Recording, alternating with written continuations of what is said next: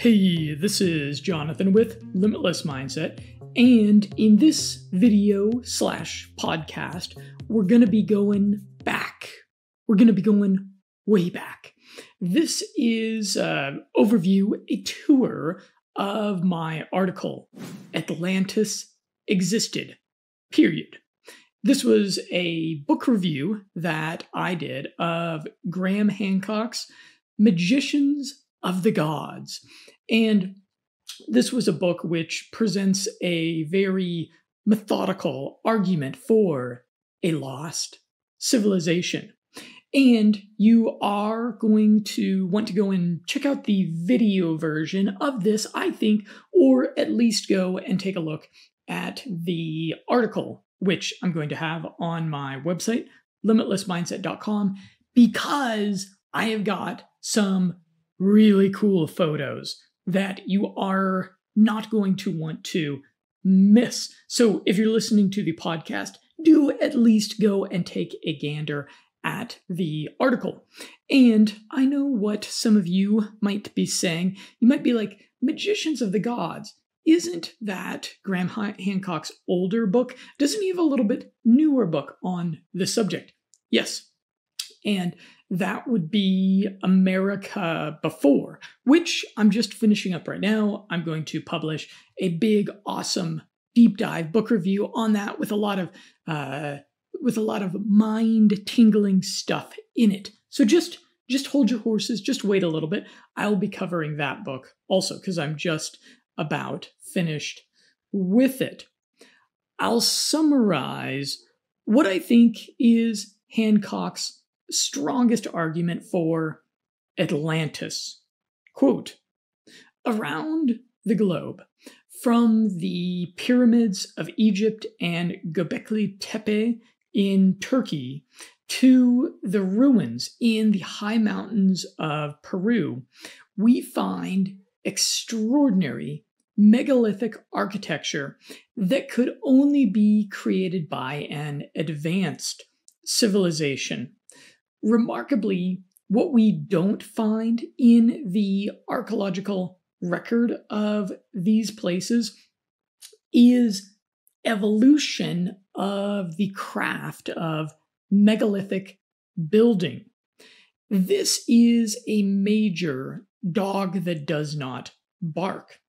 We don't find smaller, shoddier, crappier pyramids that the Egyptian engineers cut their teeth building before they really figured out how to create the spectacular pyramids that have stood for thousands of years.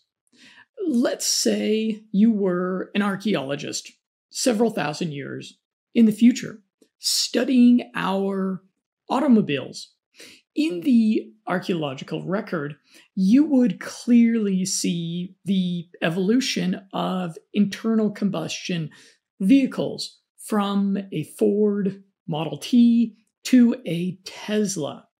This is what evolutionary biologists find when they look at the fossil record. This is what archaeologists of more recent history find. Yet, across the world, the most advanced and spectacular architecture seems to appear out of nowhere in the archaeological record. In the very beginning of the archaeological record. Quote, how does a complex civilization spring full blown into being? Look at a 1905 automobile and compare it to a modern one. There is no mistaking the process of development. But in Egypt, there are no parallels. Everything is right there at the start. The logical conclusion is that this megalithic architecture is chimeric, built by someone else who was alien to the cultures of antiquity that grew up around it, whose descendants now happily accept our tourist dollars to show it off to us. Quote, we are confronted, in other words, by vast, inexplicable antiquity, immense scale, and unknown purpose, and all of it seeming to unfold out of nowhere with no obvious background or preparation, shrouded utterly in mystery. Okay, let's talk about tinfoil crypto archaeology. And got a great photo of Göbe- Göbekli Tepe to go along with that. I have probably about a 20 years of dalliance with the alternative research sphere. I've read books and watched hundreds of documentaries about UFOs, ESP, extra, extrasensory perception, Bigfoot, 9 11 truth, flat earth, the Mandela effect, Nazi conspiracy theories, ancient aliens, etc. And honestly, I now believe in these things less. These conspiracy theories are often critical thinking failures, Dunning Kruger traps. They are debated for by lay people with barely a passing understanding of a topic. People who spend a couple of weeks or months watching confirmatory YouTube videos about a topic and are convinced that they are an expert in half a dozen different scientific domains relevant to a given conspiracy theory. That's why I call them a Dunning Kruger trap.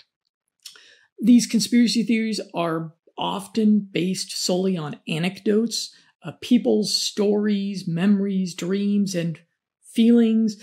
They defy economic common sense. Looking at you guys, flat earthers there. And they are promoted by entertainers or quote unquote journalists who clearly have an economic incentive to sensationalize or just totally make things up. Hopefully, that establishes my bona fides as a non loon critical thinker who believes in Atlantis. Let's talk about Göbekli Tepe. And you're definitely want to, you're definitely going to want to go and look up the pictures of this. Göbekli Tepe is a megalithic archaeological site uncovered in the south of Turkey, which was built way back around 9600 BC, the same era that Plato writes that around the same time that he writes that Atlantis was destroyed. Göbekli Tepe is a game changer for archaeology. Quote, this is why Göbekli Tepe in southeastern Turkey is so significant because it breaks that paradigm wide open and cries out for serious consideration of a possibility previously relegated to the lunatic fringe that civilization might be much older and more mysterious than we thought. And this brings us to the comet hypothesis. According to Hancock, Atlantis met its demise. It's according to Hancock, Atlantis met its demise very cinematically, thanks to a catastrophic celestial event. Quote, it is believed that North America was the epicenter of the resulting cataclysmic cataclysm with several of the largest impacts on the North American ice cap causing floods and tidal waves and throwing a vast cloud of dust into the upper atmosphere that enshrouded the Earth, preventing the sun's rays from reaching the surface and thus initiating the sudden, mysterious, global deep freeze that geologists call the Younger Dryas. This happened a very long time ago, historically speaking, but not that long ago, geologically speaking. At the beginning of the mini ice age that occurred about 12,000 years ago. In fact, Hancock's hypothesis is that the comet impact caused the mini ice age, otherwise referred to as the Younger Dryas. And you may want to read along with this my article, The Forgotten Shivers. The impact likely occurred in what is now Western Canada. At the time, it was covered by a massive ice sheet, which is why there isn't a really conspicuous impact crater resulting. There's evidence for this in the US state of Washington, in the aptly named Channeled Scablands region. Quote, the human costs of the disaster might not have been confirmed to the complete destruction of hunter gatherer cultures, such as the Clovis people of North America. We just call them the Clovis. We have no idea what they called themselves. The possibility must be considered that an advanced civilization, now lost to history, might have also been obliterated. The idea is not that there was a single comet or asteroid impact, like in a Hollywood blockbuster, but that a comet passed very nearby the Earth and we suffered impacts from multiple asteroids. He goes on to explain that the comet is also also likely ended the mini ice age about a thousand years later with subsequent impacts disrupting the flows of water in our oceans. Quote, the case for multiple impacts from a large fragmented comet initiating the Younger Dryas is, I believe, a very strong one. In the light of the mythological evidence, the possibility must also be considered that it was further encounters with the orbiting debris stream of the same giant comet that brought the Younger Dryas to an end. On the war with the mainstream, Hancock's career has been an uphill battle with the mainstream establishment of historians. Quote, archaeology is a deeply conservative discipline, and I have fought that, I have found that archaeologists, no matter where they are working, have a horror of questioning anything their predecessors and peers have already announced to be true. He writes about the opposition to the Younger Dryas comet hypothesis. What is clearly happening is that an extraordinary hypothesis has again and again met the demand for extraordinary evidence to support it and has began to force its way through the staunchly defended doors of the mainstream. Moving on to Baalbek, and you're also going to want to check out the photos of, of this place. It's another impressive site of megalithic architecture located in modern day Lebanon, which hints at ancient construction with 800 ton blocks of stone. Quote, obviously, since it was used for an architectural drawing of part of the Temple of Jupiter, as Kalayan admits, and particularly so since it was afterward partially covered by Roman construction, the only logical deduction is that it must be older than the temple. On mythology, there's a lot of parallels between the account of Noah's Ark and other ancient cultural myths. Apparently, in Turkey, there are these underground cities at the site of Derinkuyu, not sure if I'm pronouncing that right, where perhaps some proto survivalists rode out the Younger Dryas extinction event. Quote, in summary, both the biblical and Mesopotami- Mesopotamian accounts agree that Armenia was the place of refuge for the survivors of the flood. And I've got some really cool photos of these caves. And I question Noah's Ark. Was it actually caves? Moving on to Sacsayhuaman. I'm trying to pronounce that in a in a Peruvian way.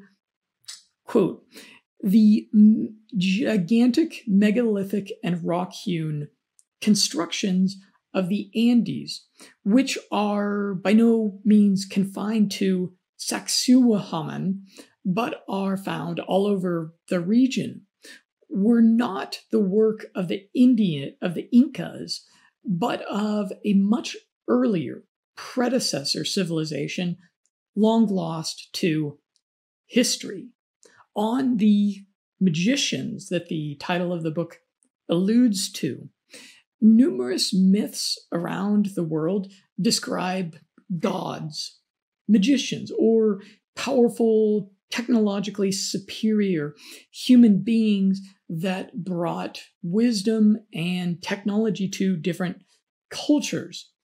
The idea posed is that these were survivors of the more advanced civilization that was wiped out. Quote, Giza was one of several sites around the world.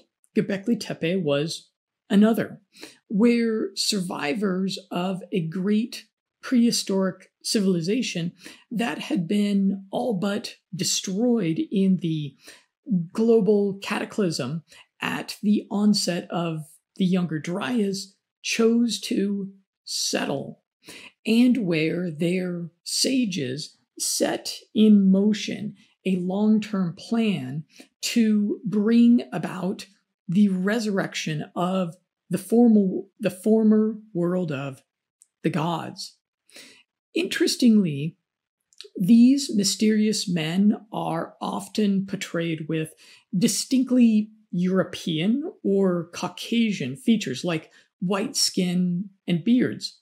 This makes me wonder if the phenomena of affluent white people from Western countries making pilgrimages to the third world to enlighten, share resources, bring medicine, build schools, or drill wells is yet another example of history rhyming.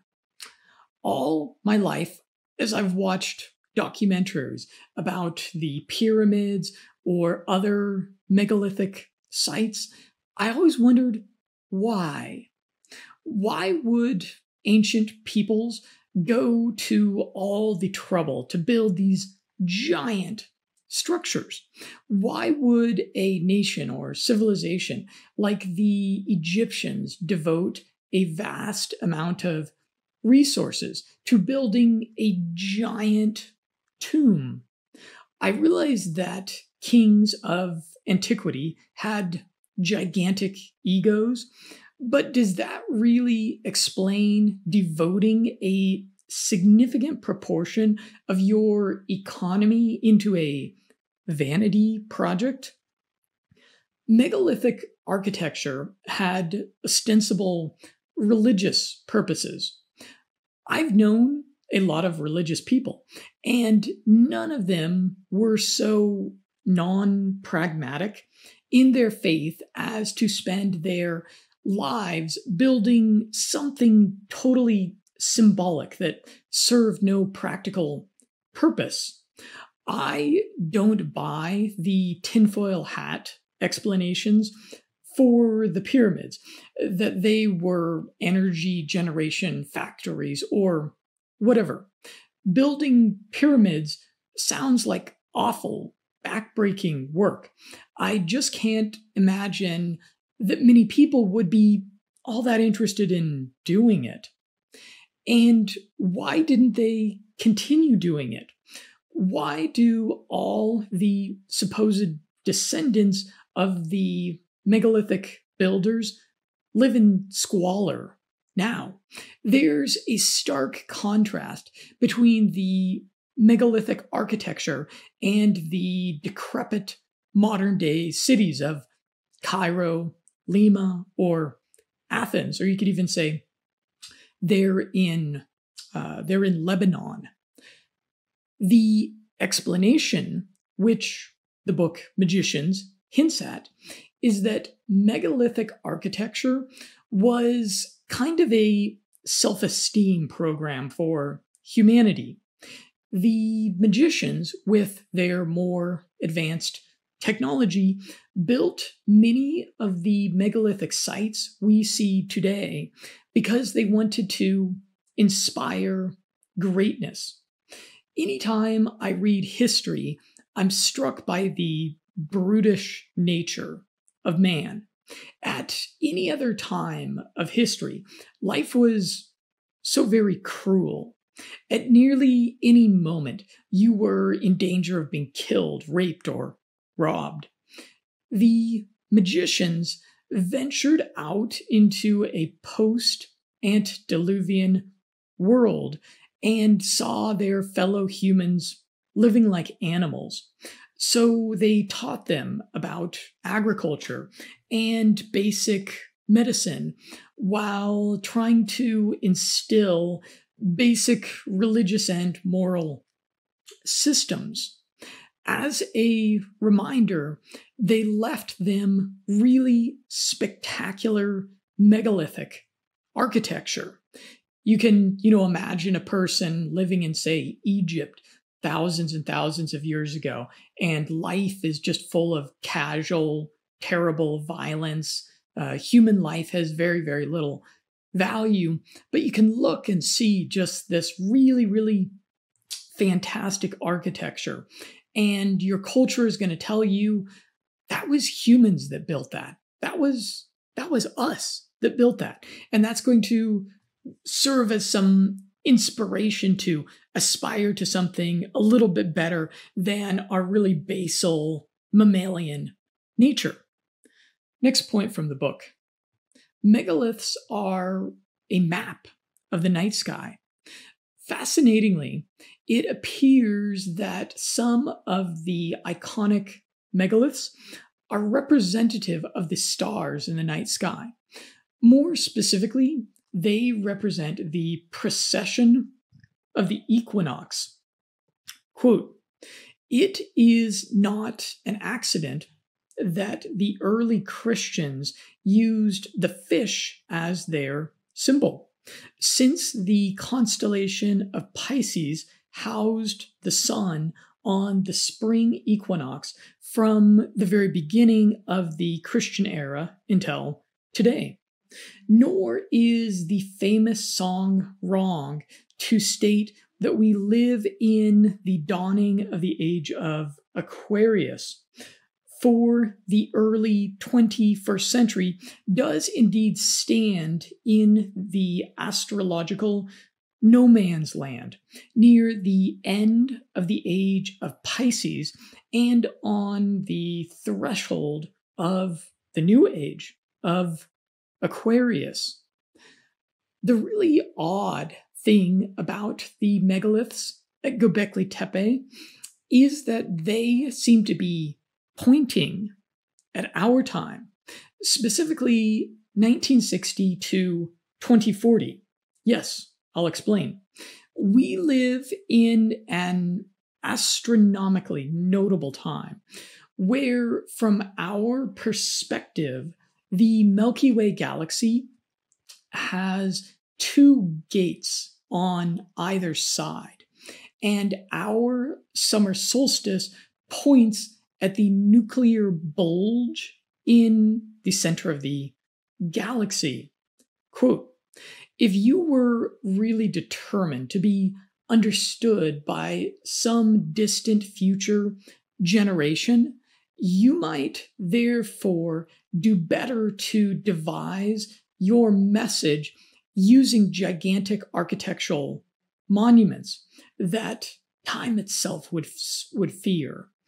Monuments like the pyramids and the Great Sphinx of Giza, and to associate those monuments with a universal language, such as the slow precessional changes in the sky that any astronomically literate culture would be able to read.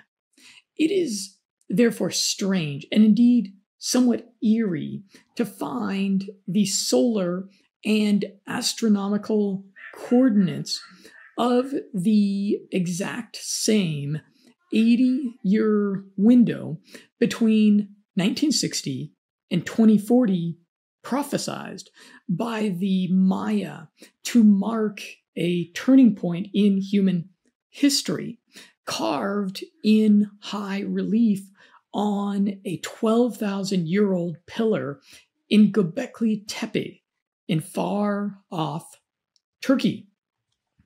The next lost civilization, dot, dot, dot, us. Spoiler alert. The conclusion he reaches in the book is that our civilization is in grave danger of being destroyed by the same comet or asteroids that destroyed the high civilization that Plato called Atlantis. Quote, some suspect that the return of the phoenix will take place in our own time, indeed by or before the year 2040. And there is a danger that one of the objects in its debris stream may be as much as 30 kilometers, that's 18.6 miles, in diameter. A collision with such a large cometary fragment would, at the very least, mean the end of civilization as we know it, and perhaps even the end of all human life on this planet, getting a little bit dark. Yet, unlike the Atlanteans, we are in the unique position of, of being capable of pre- preventing just such a catastrophe. If a small proportion of the resources and funding that our governments waste on utterly useless foreign aid and interventionist foreign policy was directed towards monitoring the very real threats in our solar system that regularly cross our planet's orbit and to developing technology or weapons delivery systems capable of altering the trajectory of a doomsday rock, Armageddon would be totally preventable. But anyone with a modicum of political realism knows that the world's governments, as they stand, especially of Western quote unquote democracies, are incapable of long term thinking or preventative planning, especially in regards to existential threats to our civilization. Consider these two epic failures of government. First, the Paris Accord. In 2015, Barack Obama and other world leaders held a fabulously expensive and glamorous conference in the French capital to come up with solutions for climate change.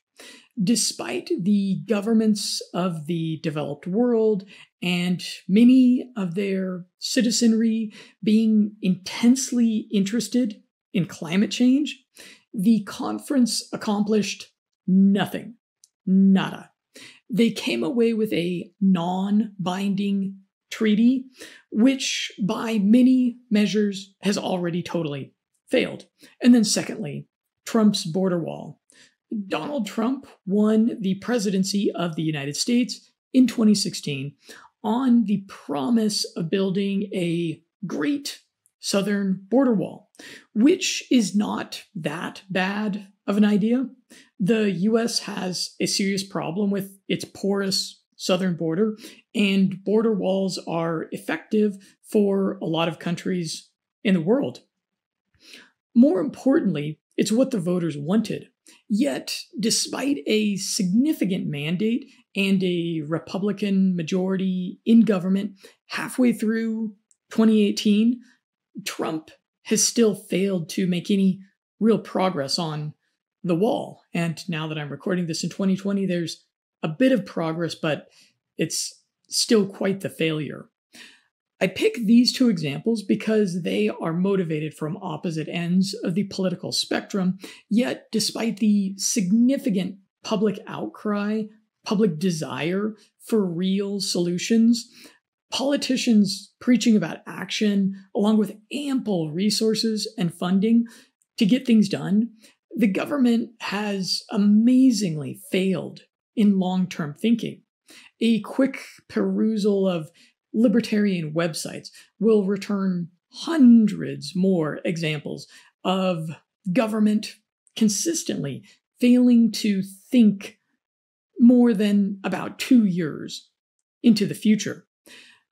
It's sheer wishful thinking to hope that the government will organize a defense of our planet from the existential risks our civilization faces. A free market option for space defense must be considered. What would this look like? Maybe something like Elon Musk's SpaceX perhaps thanks to Hollywood, the public is highly aware of the threat to our planet by scary space rocks. There's maybe a way to convince insurance companies that funding planetary defense is in their best interests.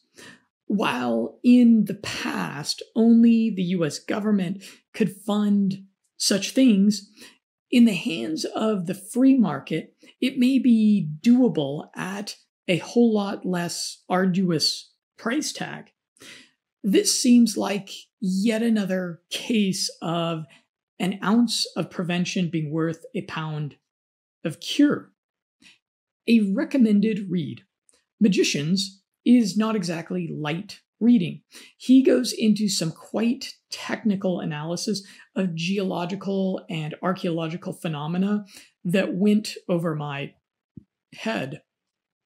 Obviously, he needs to make cogent, data driven arguments that will appeal to professional historians and geologists, which will be hard for lay people to wrap their heads around.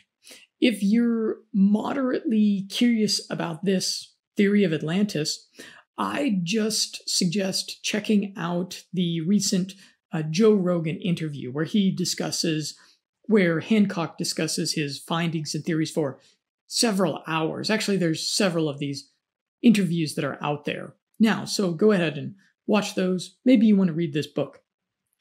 And finally, some of you might still be skeptical understand that I'm not nearly doing justice here to the weight of evidence and arguments made in the book for Hancock's view. If you're still a staunch Atlantis skeptic, read the book. The most compelling argument is, in my mind, the one that I made at the top of this article. So I will pose the question if not an advanced, yet tragically forgotten progenitor civilization, how did all those spectacular megalithic sites come into being? Was it aliens? I don't think so. So I that's my review of Magicians of the Gods by Graham Hancock. And I'm going to add a real short addendum to this. This is my article, The Forgotten Shiverers. Great, great article name, right? Recently, I've been engrossed in the book Magicians of the Gods, which meticulously details the global catastrophe that occurred about 12,000 years ago. As I read, I imagine what the visceral experience of living through this must have been like.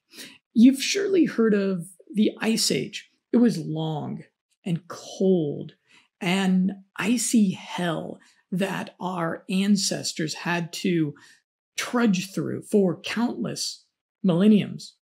But without that soul chilling cold, we would not have us. We would not have mathematics, architecture, or literature.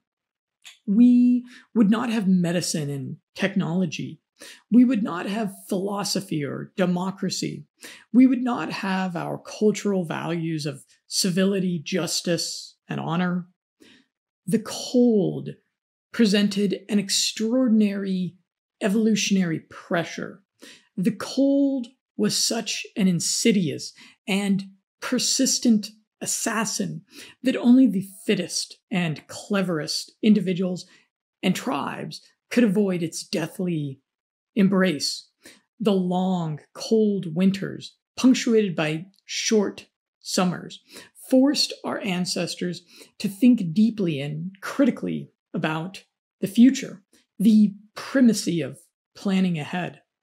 Hunters made up for their relative frailty by fashioning weapons out of wood, bone, and rock.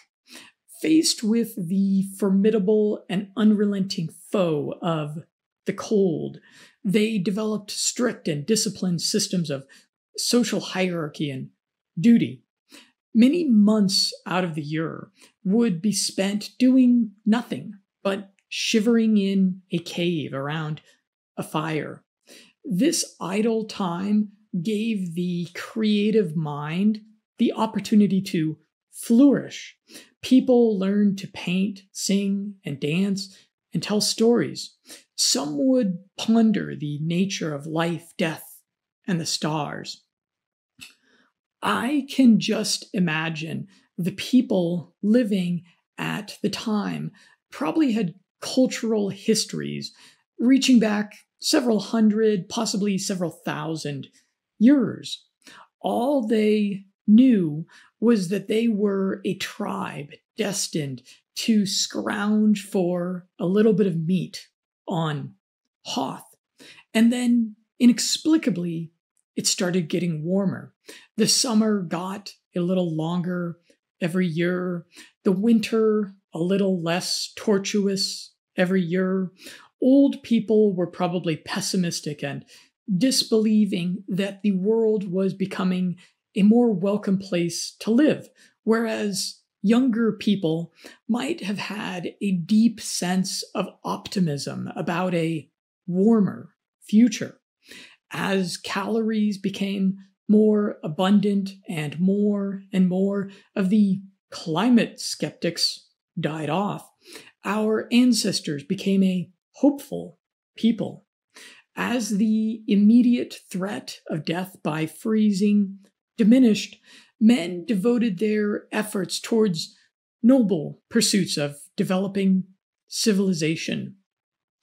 Then a comet appeared in the sky, a comet more brilliant than anyone could remember, and it would punish them cruelly for their hope of a warmer world in a scene that would shame the latest Hollywood disaster porn flick, rocky fragments of the comet streaked through our atmosphere and broke apart a giant ice sheet covering Canada and parts of Northern Europe. The earth betrayed those who prayed for longer days and warmer summers when entire continents were transformed into storms of fire and ice. Violent floods and tidal waves wiped out human settlements, which were concentrated on the coasts. Massive forest fires raged and oceans of mud rained down. The sun and heavens were blotted out by a dusty, overcast sky. It must have seemed like the whole universe was dying. The cold returned with a vengeance. Temperatures plummeted and did not rebound. When the water from the great floods finally receded, once rich pasture lands were transformed into barren, rock strewn hellscapes. Lush forests had been felled or transformed into ashes fearsome megafauna that once provided much needed protein could no longer be found, even by the most tenacious hunter. As our numbers dwindled, the few survivors cursed the heavens for the cruel fate of being made to wander this barren graveyard of the former antediluvian land. At one point, there was perhaps as few as 50 humans surviving. Generations came and went without even seeing the stars. Despite the utter cruelty of life, people were motivated to get up and leave their caves in search of a little bit of sustenance. A man's life was a cauldron of suffering with a thin silver lining. The fleeting moments of sweaty passion he would have with his cave woman in the flickering firelight. This was like a way longer version of the Game of Thrones 10 year winter. But instead of dragons, riveting drama, and epic sword fights, there was boredom and hunger. For over a thousand years of the younger Dryas ice age, these poor souls waded through snow with leaky shoes and slipped and slided on icy paths, motivated to suffer through another winter by the glimmer of hope that it might get warm again, like the legends of the past talked about. Nobody remembers their names. Nobody remembers their faces. Nobody remembers the songs they used to sing for good cheer while huddled around a fire in their caves. Nobody visits their graves. Nobody thanks them in their prayers.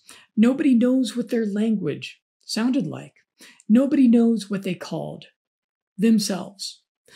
Don't you wish you had a time machine and could show one of these forgotten sufferers the extraordinary lives of comfort and hedonism that we enjoy?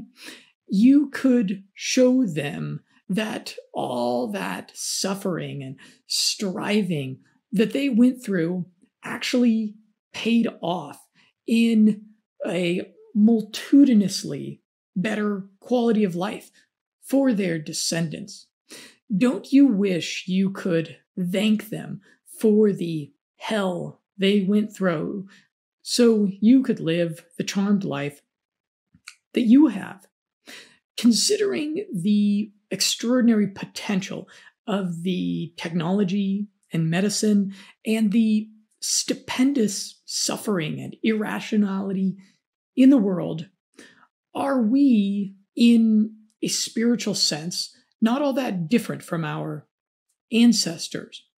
Could the future be as drastic an improvement for those who come after us as the present is for those who came before us?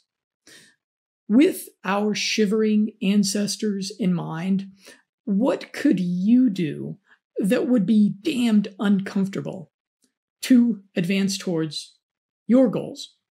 Ooh, that was a deeply, uh, deeply poetic article, wasn't it? So, those are my thoughts on Magicians of the Gods by Graham Hancock. I'm Jonathan with Limitless Mindset, looking forward to a continued conversation with you